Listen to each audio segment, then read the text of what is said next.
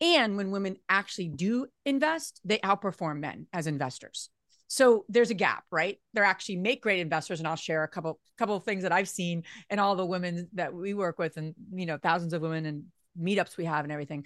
Um, but they're not doing it enough. So there's a confidence gap, and the confidence gap is not like an intellect gap or an experience gap. Um, there's a lot of reasons for it, and so and knowledge isn't enough you know jeanette i don't know about you but like you'll tell people this is the way to to to maybe buying a rental property and they still don't do it. So it's mm-hmm. not a, a knowledge gap but it's a confidence gap. And the way we migrate um, man that or manage that is like to really build a community. Because when one woman does something she brings her friends you know, she mm-hmm. goes in a group to go see Taylor Swift or go see the Barbie movie or go what, you know, or go see Beyonce. Like that shifted the economy last summer. So women have so much buying power, but now we have to do that in in the investing world. Let's get ready to scale.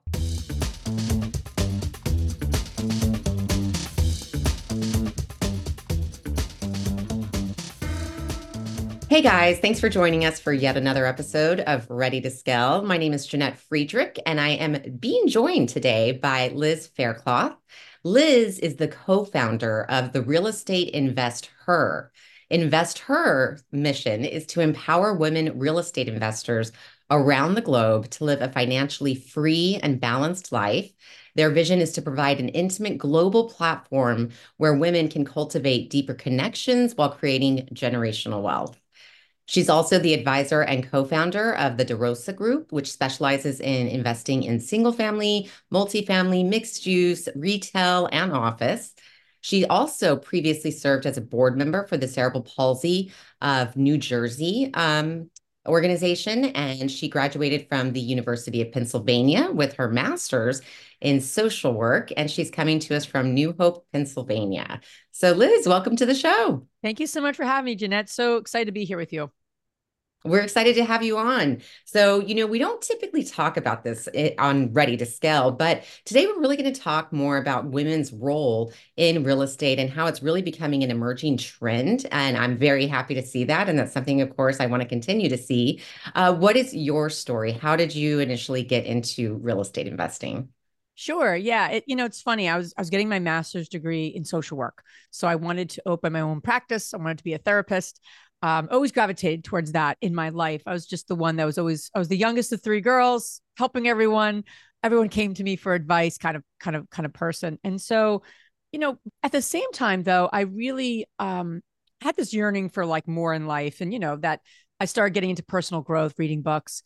And the next book that, you know, I was reading like Anthony Robbins, Tony Robbins, and just different books, Think and Grow Rich. Um, my brother in law, who's the only entrepreneur I knew, um, said, You got to read this book. And it was Rich Dad Poor Dad. It was a little, you know, at the time, little tiny, small, little purple book.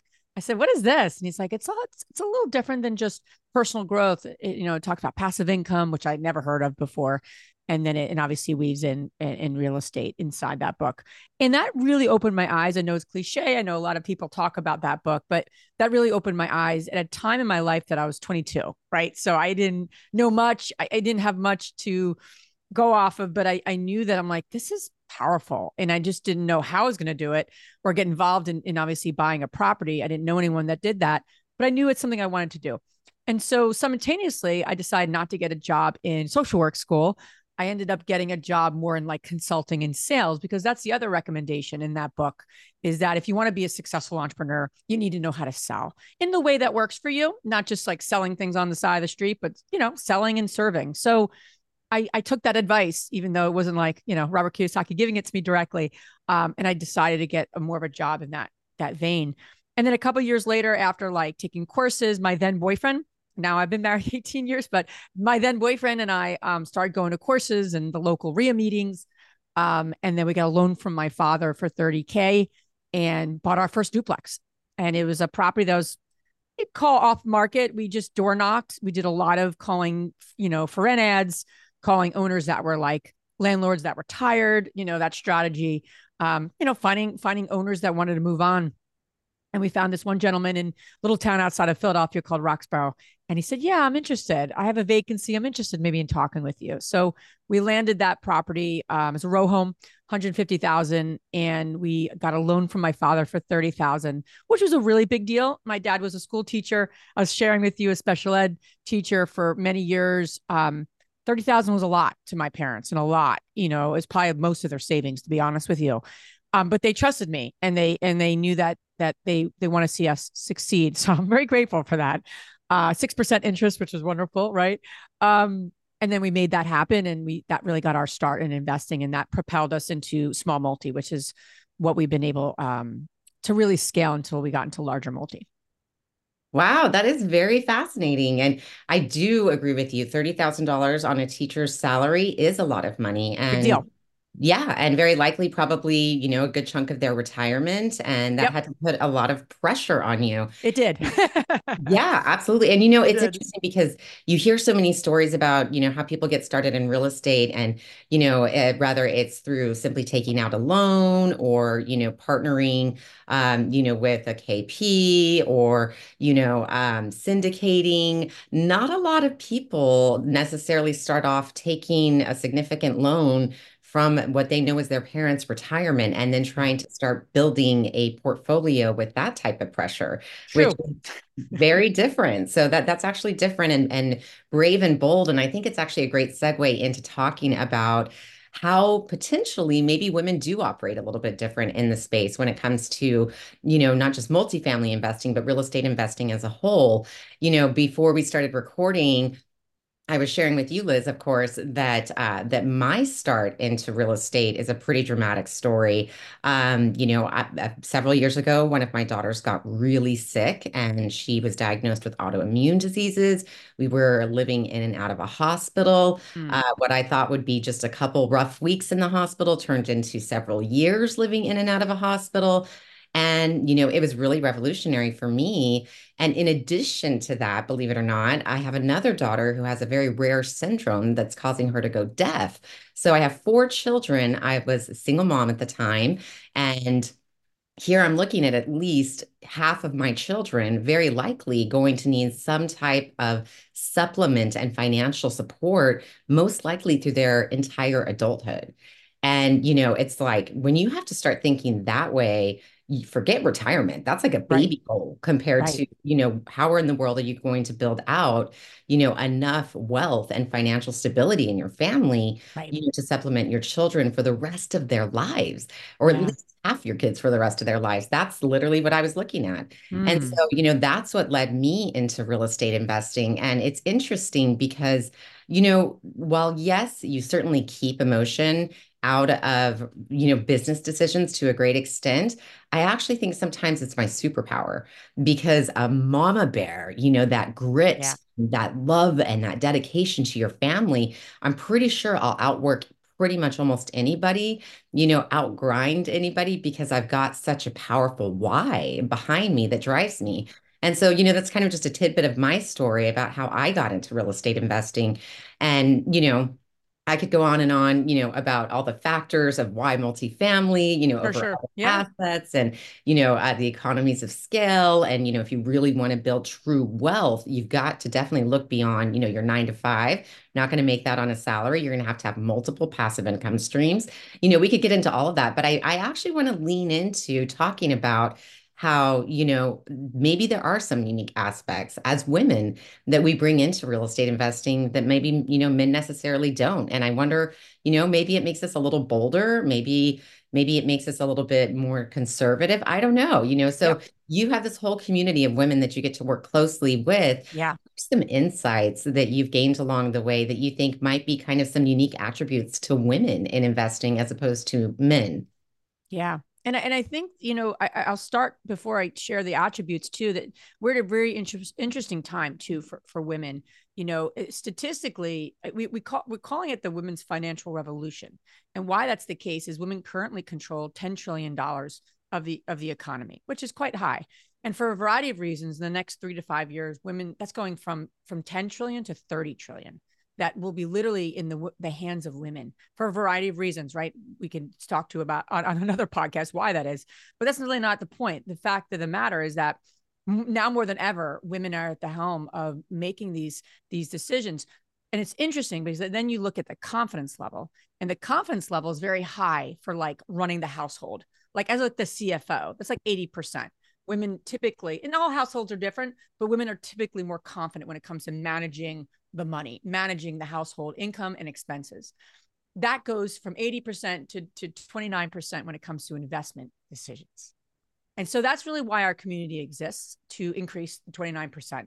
Um, and when women actually do invest, they outperform men as investors so there's a gap right They're actually make great investors and i'll share a couple couple of things that i've seen and all the women that we work with and you know thousands of women and meetups we have and everything um, but they're not doing it enough so there's a confidence gap and the confidence gap is not like an intellect gap or an experience gap um, there's a lot of reasons for it and so and knowledge isn't enough you know jeanette i don't know about you but like you'll tell people this is the way to to, to maybe buying a rental property and they still don't do it so it's mm-hmm. not a, a knowledge gap but it's a confidence gap. And the way we migrate, um, man that or manage that is like to really build a community.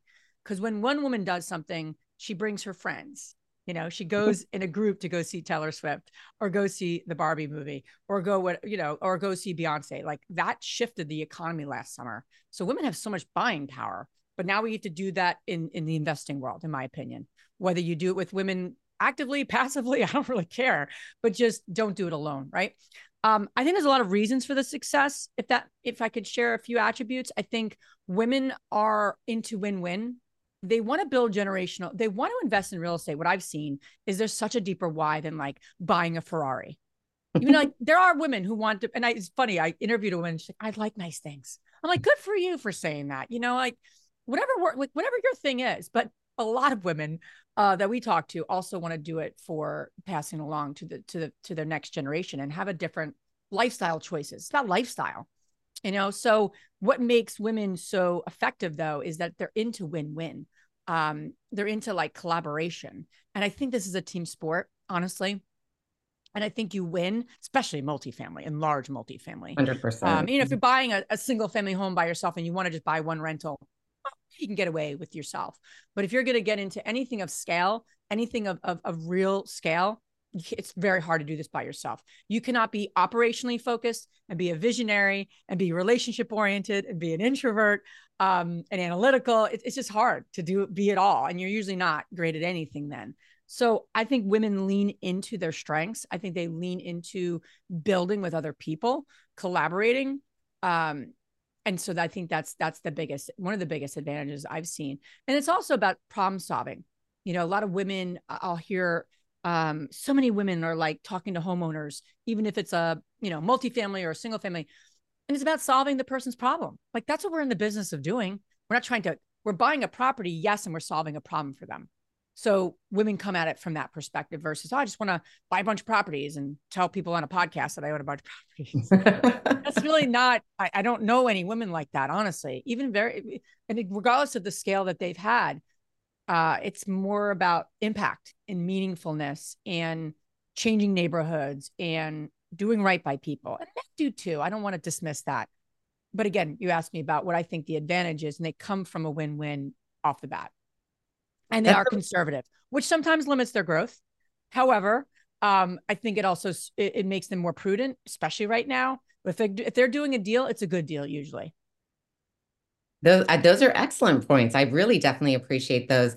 And you know, I think that uh, I think you're right. It, it, that those are very interesting points that you're bringing up, especially when you take it from a perspective of we want to have impact and we want to be able to feel that there's something more meaningful behind the things that we're doing with our dollars. Um, you know, I, that's a very solid point, and I, it's very challenging. I'm sure you've run into this, as I know that you know I have, and probably anyone in the industry has. There's such a negative connotation towards landlords, you know, within the general population, right? Sure. So, you know, you try to go out and share with your friends what you do. It may not necessarily be received very well at all because, oh, you're the jerk that, you know, jacks up people's rents. Do you know what you're doing to people? You know, that's one perspective. But I love the fact that you're really highlighting the other part of the coin, you know, the other half of the coin is that women do intend to make uh, an impact and it is emotional and they do take pride in what they're doing and they do want to do it very very well i don't know a woman on the planet that is you know not that generally is satisfied with sloppy work i think the vast majority of women you know when they really put themselves into something they put 100% into it and they give it their all um, you know I, I think that's those are some very good insights that you're gaining there um, or sharing with us there, I should say. Um, okay, good. Well, you know, one of the other things that I'd really like to talk about too is, you know, we're talking about what benefits we think women bring to the table. What do you think is holding women back? I know you already kind of touched on some of those points yeah. lately, but, you know, if we can kind of dig into them a little bit further, I think it could be really helpful for some of our listeners. Yeah, I, I think the biggest thing, I biggest thing that's holding women back are that they they have this imposter syndrome. They undersell themselves. So then that then they don't negotiate as good a good of a of a, of a rate or negotiate as big of a percent as they they deserve in a particular project. So while they're bringing the team together and they're into win-win, they're just like taking the scraps, like whatever whatever the leftover is. And I, I just I just can't handle that just because it's not it's not fair, it's not equitable. Um, I'll meet two people at a, at a workshop. I'll, I'll meet two different people. And again, I'm being super general. Please, guys listening, you know, I'm being general here, but this is an experience I've had at a recent conference. I'll meet one guy and I'll say, How are you doing? And I love, I love guys. I have so many great, great guys I'm, I'm good friends with in this business. And they're like, you know, I'm killing it. I got five properties. I'm just doing amazing. I'm like, good for you. It's so good to see you. Let me know if I can help you. And then we then we go on our way. Then I'll meet a woman. I'll say, How are you doing? And she goes, I'm just getting started, just, you know, getting my getting my foot wet. I have five properties, you know, just, just trying to do my best. Same exact portfolio. And they have two very different approaches, right? One thinks they're killing it, and one's just getting started. And these are the words that they use. That's a problem. So that's a problem, meaning I think we I think women do undersell themselves. Look at the the pay discrepancies. Women still make less money than men statistically right in corporate america i'm not in corporate america but they they it's still the case that's still happening right in, in, in, in today's world that's still happening women and men doing the same job women are getting paid less money so i think what has happened is that's gotten tra- i'm not an expert, but I think that's gotten transferred into also when we're entrepreneurial and we're running the business, right? We're running the property, we're, we're in the helm of, of leading something. Ah, we take less than we should. And I think that's got to stop. And so um, I was working with a woman, she's part of our community, and she's a, you know, she's a badass, like just amazing woman. Uh, she has an expertise in, in self-directed IRAs and been around a while, has rentals. And she's telling me about this partnership. And I said, How much money are you raising? She's like, Oh, I'm raising the majority. It's a 10 million raise. I'm raising about 8 million. Awesome. Great, great to hear. I said, What what are you getting for that? Oh, they're gonna pay me a this this this small fee. I said, hold on, hold on, hold on, hold on. Like it was just that way of being. And, and that's got to stop. I don't think that helps the woman that's in the situation. And it certainly doesn't help anyone around them. So um, I'm not saying women should oversell themselves, but they should not be taking scraps and handouts and the leftovers. Like that's a no no. And it happens a lot in this business because you are at the helm of negotiating rates. You're negotiating deals. You're negotiating your place in a partnership. That happens every day right? And so, you know, how we move beyond that, I think what's really helpful for the women, especially in our community, is like, what's the going rate? Here's the value I bring to the table. And here's what the kind of like equitable and fair rate is for that. Like that's important information for women to know. So if, if the going rate is, yeah, I, I bring X dollars in, in, in a community or X, Y, and Z, in general, it's about eight to 10%, or there's a range. I think women need to get educated on what that looks like. And then they can say, okay, based on my skills and experience, I definitely deserve that.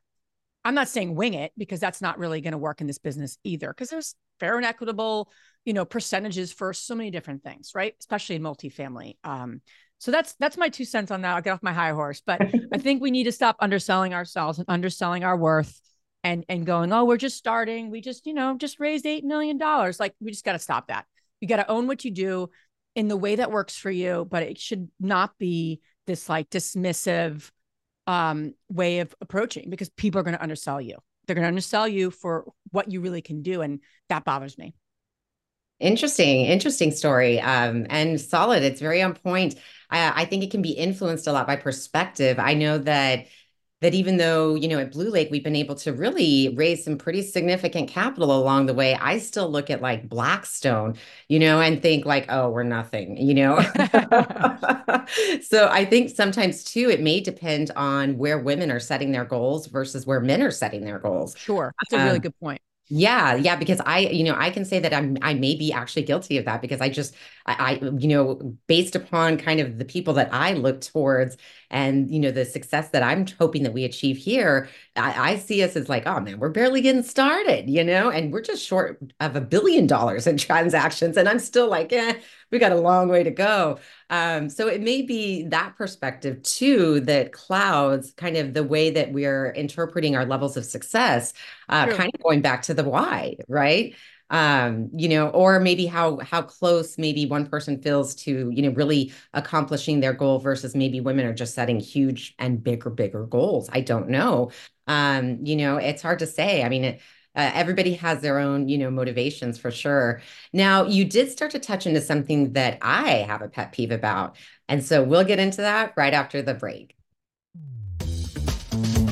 Ready to Scale is brought to you by Blue Lake Capital, where we hunt down the best multifamily investment opportunities that we can find and invite investors to join in with us.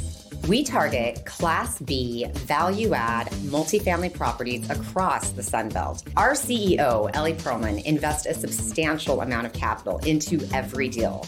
This means our interests are aligned with yours. If you're an accredited investor looking to expand your portfolio and diversify sponsors, be sure to visit us at bluelake-capital.com. Blue Lake Capital. Be bold, be extraordinary, and keep moving forward.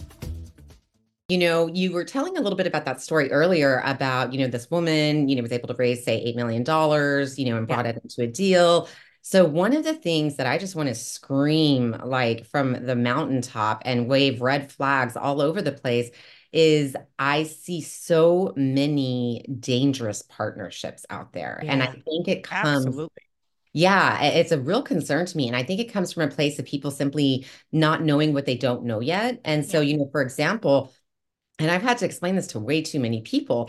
Um, you know, you can't just raise money and be the be a GP. Uh, that's not that's, that's not a that's GP a that's position. a that's a violation with the SEC. It is. And, you know, and it's really prevalent. And I see a lot of people getting into these dangerously structured partnerships that are, in fact, you know, not correctly structured and Correct. absolutely prohibited by the SEC. So, 100%. You know, I just want to say, since we're talking so much about the fact that this is a team sport and, and it's a hundred percent true, there is no way that you can really grow and scale a portfolio by yourself. It's absolutely insane yeah. and you will fail royally and it will be a disaster. Do not do it. So you absolutely need, you know, partnerships and you know a team along the way but it's also really important to make sure that the people that you're partnering up with know what they're doing know how to stay in compliance know how to do things you know the right way Absolutely. because yes you need these partnerships but oh you've you really got to be cautious how those partnerships are, are structured so not just even from a compensation standpoint but you know also from a risk standpoint Absolutely. and so you know, that's one of the things that I just want to make sure, you know, our listeners and especially women are thinking about since you know they may be more inclined to actually put together teams um, unofficially but that eventually mold into being official partnerships but really are not you know correctly structured. So that's a great point. No that's huge and i think there's always a level of you know active and passive in this business you know and and and you know we got our start by actively going into partnership with um it was two two equity partners you know? Our, our, partner put 50 grand in. We didn't put any money in but he also had other roles. So it wasn't just money. And when it's just money right it, it's a it's a problem with the sec i have that conversation so much in our community because that's really a, a big no-no. Um but yeah I, I hear you and i agree with you. And i think the goal always is just because they have the largest the biggest megaphone on social media um where it looks the most glamorous and listen, I'm on social media. I'm growing a presence on social media, but there's more. There should be more depth And if you know my my good like tip for people, especially L, uh, LPs or passive, is that if you know you you start vetting the operator and the person who has the podcast the person's like the face there's always a face of any like you know company and there should be right the visionary they're the, they're the they're the ringleader they're they're the excitable person there's got to be somebody who's operationally running the business and so if you start to ask questions to that operator that is so quote unquote on social media hey tell me a little more about x y and z what does the team look like and a big red flag is if they can't really give you yeah, this person runs the day-to-day ops. They're in charge of asset management. This person, you know, does X, Y, and Z. And, and, and this is my role to be to be perfectly frank. That to me is a red flag because anyone that's like running a podcast and you know and, and they're the operations person and they're running asset management and and and oh man i would run very very quick i would run from that deal my my personal opinion uh, yeah, so absolutely. that's a good way to vet. You know, uh, is that you get you get asked about the team and they can't give you much other people or other kind of partners, especially from the ops perspective, because that is where the money will be made and the business plan is getting executed. You know. Yeah, absolutely. Very good point. And um, in case uh, no, in case anybody never understood why Ellie stopped hosting the podcast full time and I got assigned the podcast is exactly for that right? reason. Case in point, right? exactly for that reason. Case in yeah. point. There you go. exactly, exactly.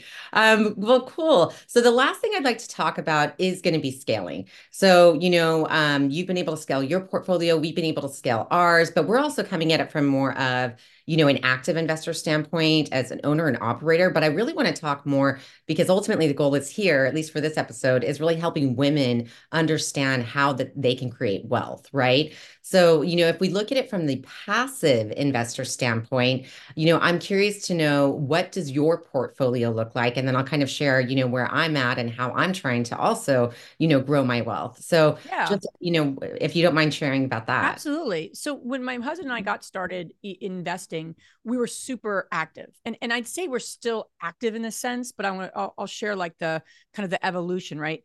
Um, you know, we were buying properties, friends and family, and then we were able to scale and really raising, you know, raising money, working with investors. We work with 400 investors, you know, to, to date, multiple different syndications and, and projects. And, you know, what has been helpful there is that we have built a team, right?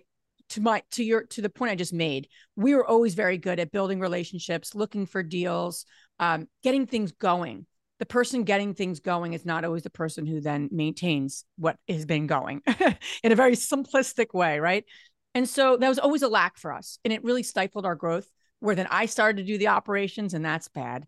I started doing bookkeeping early on, that was bad. So our active investments grew, and we were able to get into larger multifamily with with partners who really had that uh, strength of operations and and and running it to to the you know the way it needs to be done. So we're still active in the sense of um, we haven't done a deal in a, in a year. We haven't bought a, a multifamily in a year. Our last deal was 700 units, um, five different properties in in 2022. So we didn't buy anything in 2023. It just just didn't make sense number wise for for us and our team and our investors. Um, so we we pivoted a little bit. So we're we have um we have an active fund that we lend out to people doing new construction. So you know we pivoted just like anyone should do in the market. So that's an active, but we have a partner with that too um, passively. So so we have a and I and I'm active really most of my time is is really um, you know chart really charged with with what we do at InvestHer and building the community. That's what my mission is and what I do a lot.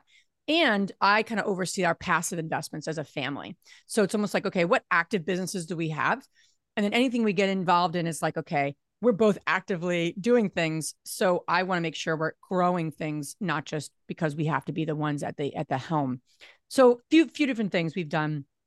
We um actually got a HELOC on our house. We lend we lend that out to uh, an operator um and get about you know about five percent interest between what it costs us and what we're getting, which is a five percent you know in, interest, which is great from money that was never ours really. So um the so that's a that's more of a, a lending play. Um, we're passive and we're LPs in about four different projects. Um, at this point, we invest also in our fund, so or our projects. So we're kind of LPs in our projects. We're we're passive and active, if that makes sense, in our projects. and we also uh, work with other you know syndicators operators um, we just started working with a, a, gentleman we, we we highly trust and vet vetted for a warehouse play so he buys warehouses in in, in cities and really you know it's like a 10 year kind of tenant very different than multifamily but but you know in looking at it, i'm like whoa the government's your tenant for 10 years all right well that that seems pretty secure that doesn't seem like that's gonna go go go go south um so we're involved in, a, in an, a, a warehouse. Um, we lend on a mobile home park. So we're involved in different asset, and then most of it's multifamily, I'd say. Um, so yeah, we're always constantly saying what what capital do we have to deploy? How do we passively invest it? Uh, one of our goals this year is to buy a business. Um, we really want to buy a business that we don't have to operate. And we partner with someone who, who's the kind of the core operator, uh, something connected to real estate, but not real estate, like uh, you know, whether it's a you know car wash or something that has that like flair of of of you know has a connection but not quite quite the same uh, in terms of multifamily, I should say, not the same as multifamily. So that's kind of where our sights are in, on, on this year from a personal perspective. We we meet monthly and we say, okay, what what are we involved in? What are we investing in? What what kind of capital do we want, want to deploy? Um, what return do we we looking for? And mm-hmm. so that I think is a conversation, Jeanette, that so many people don't have. Um, you know, they don't before the question of like, do I want to actively invest or passively invest? Like, what are my financial goals? Because mm-hmm. if you can meet your financial goals with and you enjoy your job and you don't you're not, you know, there's there's certain recipe. I would say it's like the the the path of least resistance should mm-hmm. always be the, in my opinion, the path that people choose. The simple yet effective path. And um, I think people overcomplicate things and they get into they get into like rental properties that they should have probably never bought and construction projects that were like a hundred grand of a renovation like you know that may not be your first project i mean that that's and without a partner you know that that's taking serious risks so mm-hmm. to me I, i'm and where i'm at in my life and investing for 20 years almost is where where do we continue to grow our wealth um in in the passive least least resistance and do it in a way that is going to feed our family in long term, you know, in generations to come. Um, you know, I haven't really dabbled in like this paper assets. I'm not that I'm opposed, but I just know tangible assets and tangible businesses is probably my comfort level or our comfort level. Um, like the warehouse, different, but it's still a tangible asset. So I love that's what real estate and businesses will do is it tends to be tangible. Not that I'll never invest in the stock market um, or or get into that uh, that area, but I just it's just not our priority this year in, in for the foreseeable future. Yeah, well, you know, thank you for sharing because I think that this is something a lot of people do want to know. They want to know, like, okay, well, how do you invest and how do you yeah. invest?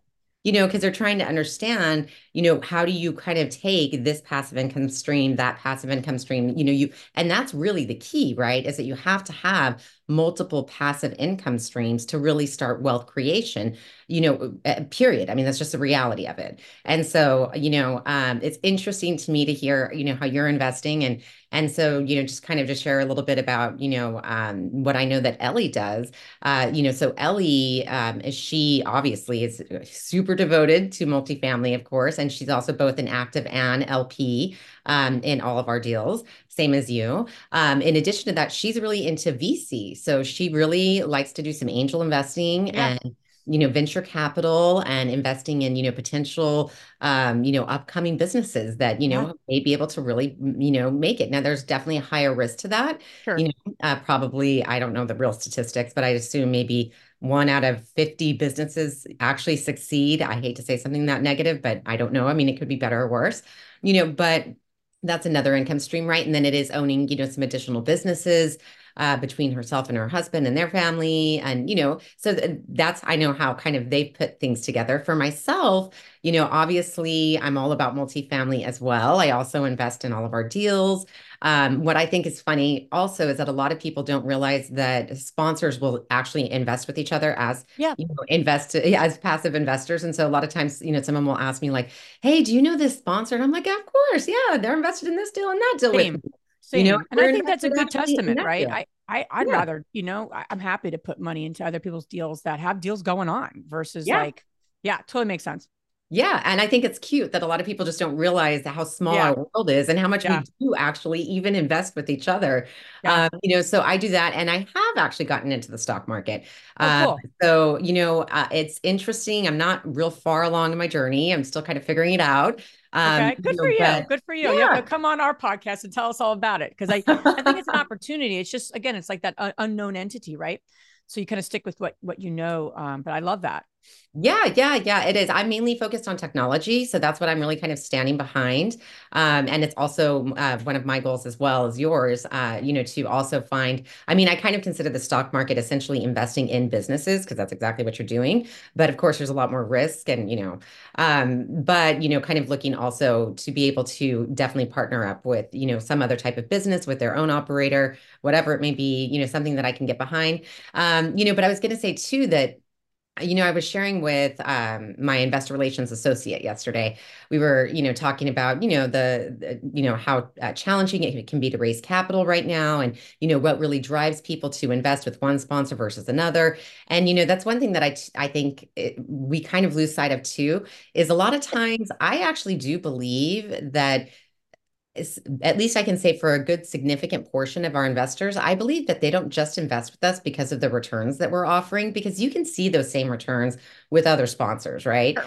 I think at the end of the day, especially when you've when you have, you know, become fairly wealthy and you can be kind of you don't have to be quite as selective with your money and it doesn't have to always be just about the returns.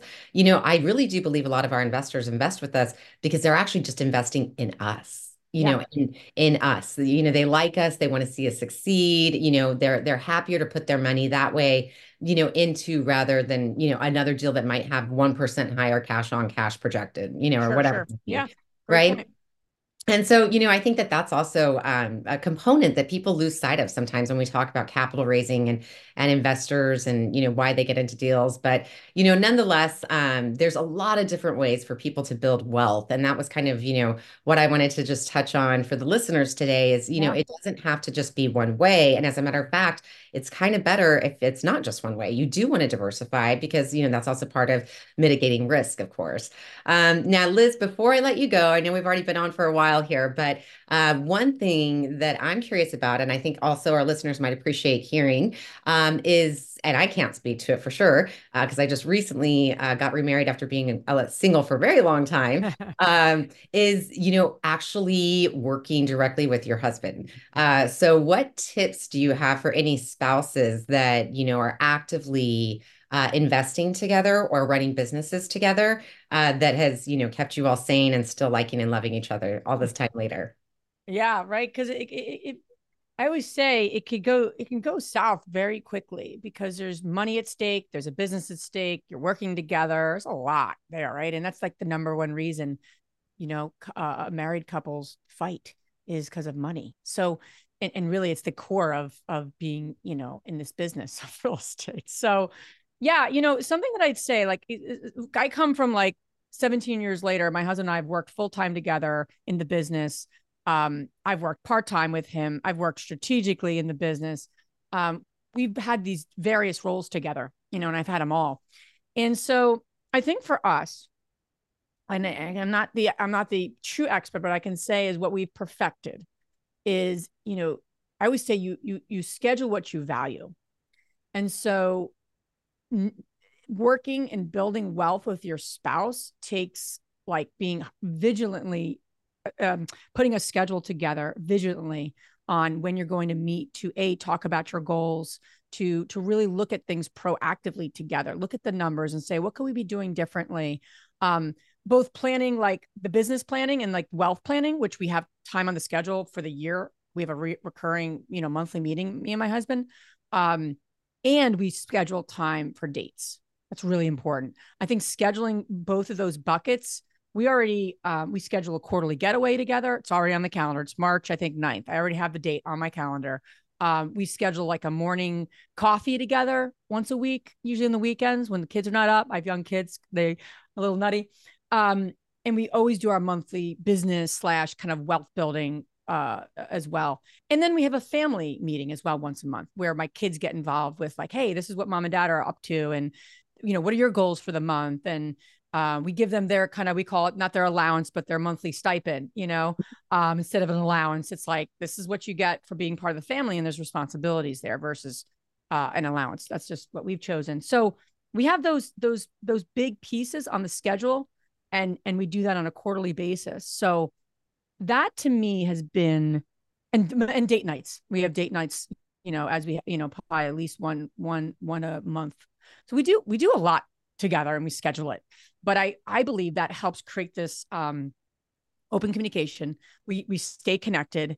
Um things that annoy and we get annoyed with each other all the time. I got annoyed at him this morning, you know. But we it, it allows space to talk about that stuff in, in a way that like until it be it's like anything in life, right? You don't want to wait for a little thing to become a big thing. And that happens all the time in communication. That happens all the time in relationships. That's why relationships sometimes really ch- are challenged, right? Because that little thing becomes something bigger and bigger where it becomes overwhelming. And so we want to avoid that. And that's the way to, that's how we've found the way to do it. And time together really works for us because we really enjoy each other's company uh, when we're not annoyed at each other. Um, so, you know, it's not perfect. I won't say we have a perfect relationship. No one does, but we work at it and we schedule time together, both for the, our, our goals and wealth building, which is really important to us, and we schedule like just fun time together and we do it quarterly like a getaway and we do a, a, monthly date and we are we're vigilant with that because when we we did it we've always wanted to do that like where we schedule it and then we're like oh we'll get to it we'll get to it and if we don't get it on the calendar a it doesn't happen and b the resentment starts to um build up and we have growing businesses. Him and i are like are you around this weekend? Am i around? Like we don't it's not like we have like one of us is not doing anything the other one has a growing business. So it's huge for our relationship, especially because we go in two different directions sometimes. He's going to this conference. I'm doing, I'm getting ready for my InvestHer Con. Like it's, you know, we got a lot going on. So um, that's the tip. Schedule, schedule time together to talk about your relationship, have fun together and your, and your wealth building would be my biggest tip. Um, and, and take, you know, action to do after this, uh, after this, uh, podcast. Excellent advice. Thank you so much for sharing. Yeah. And actually, that's a great segue to the last part of our interview, uh, which is what we call the lightning round questions. So, the lightning round questions are just five quick questions that I ask each guest at the end of uh, every episode we have. So, are you ready? I'm ready. All right, perfect. So, when you're not doing everything that you just talked about, what do you actually do for fun? What's a hobby?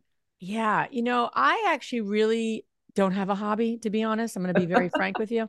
I want to be i want to have a hobby so one of my goals this year is to get into pickleball. Oh nice nice okay. So it's something i want to do but um you know i actually really like hiking and i do actually make some time to hike because we have a lot of uh hiking trails by my house. So uh not every week but like when i need a little breather and some solitude time which i often do um i love hiking. I love being outside. It's like even just taking a walk to me is like a hobby. Just moving my body is a hobby um, but yeah, pickleball is the goal this year. Nice. Okay, good. All right. And what is something about you that most people don't know? Something about me that I have narcolepsy. So I fall oh, asleep oh, wow. really easily. And anyone close to me knows this, but yeah, it frustrates my husband often because we'll be out on like a date getting into a really great conversation and I like start to just, you know. Oh man. I like to say I like I, I just start powering down, you know, it's like a computer. not many people know that about me. But uh yeah. Wow. So yeah, That's if you meet me at a conference, uh if I start if we go out and have dinner, or I'll probably get really tired and just don't blame me. well, that's very challenging. Good for you for braving through that.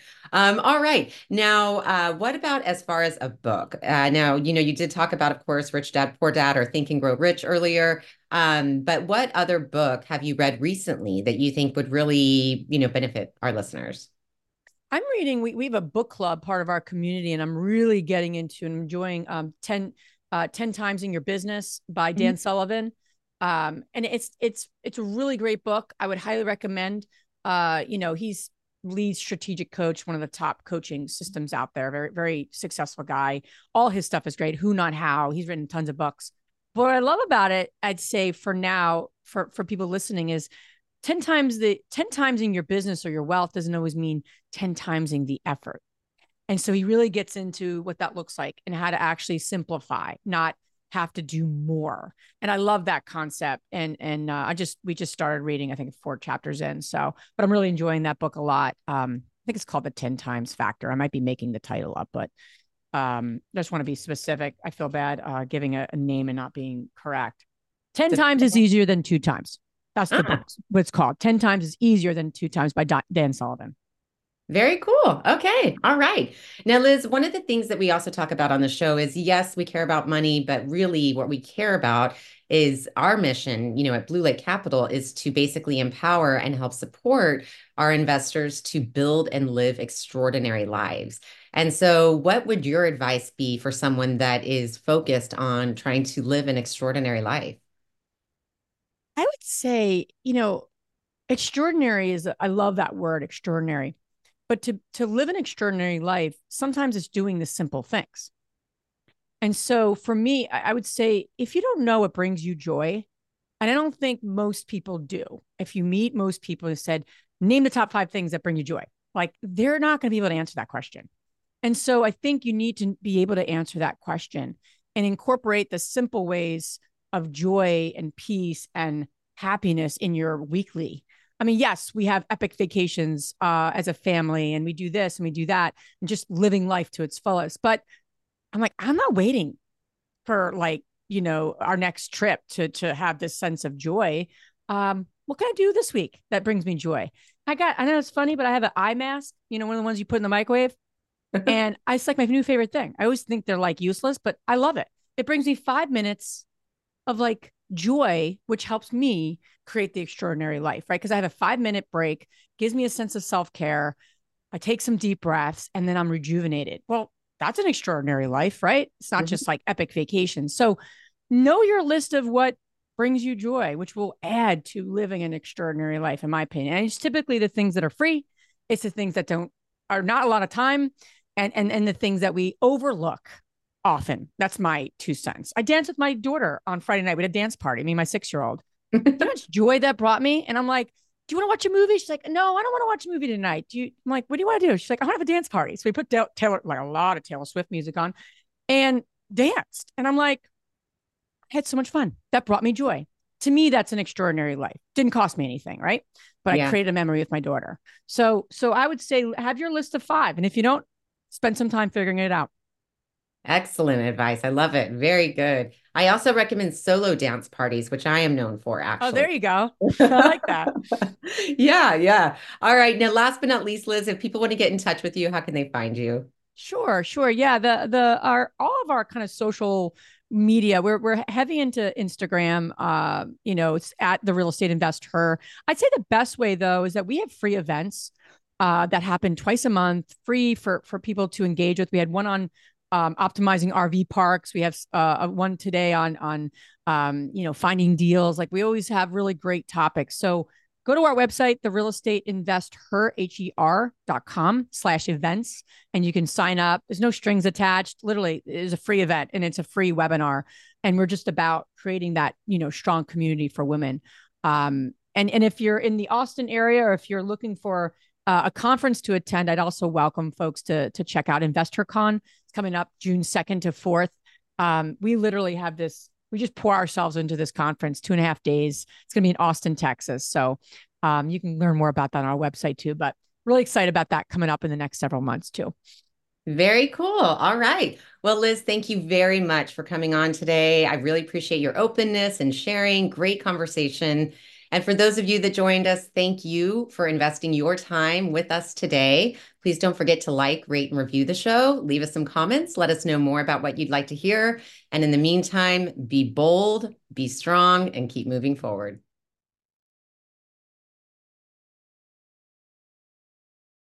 This podcast is a part of the C Suite Radio Network. For more top business podcasts, visit c-suiteradio.com.